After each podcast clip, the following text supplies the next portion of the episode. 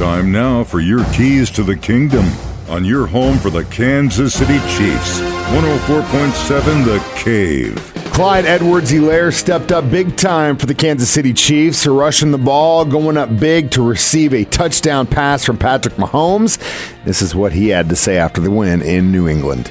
Man, it's just one of those things. The NFL. Uh, you know, everybody kind of will, will, have their own story. or have their own say so about it. But you know, I'm, I'm Clyde Edwards Helaire, and then I write my own narrative. I write my own story. So, um, you know, I let everybody else handle handle whatever they want to write and, and use they use whatever they want to use and then I kind of just showcasing myself and, and, write my story by my body and my play. Uh, it's it, it, means everything. It's it's really uh it's really the trust factor uh, that that I would say. It's the end of the year.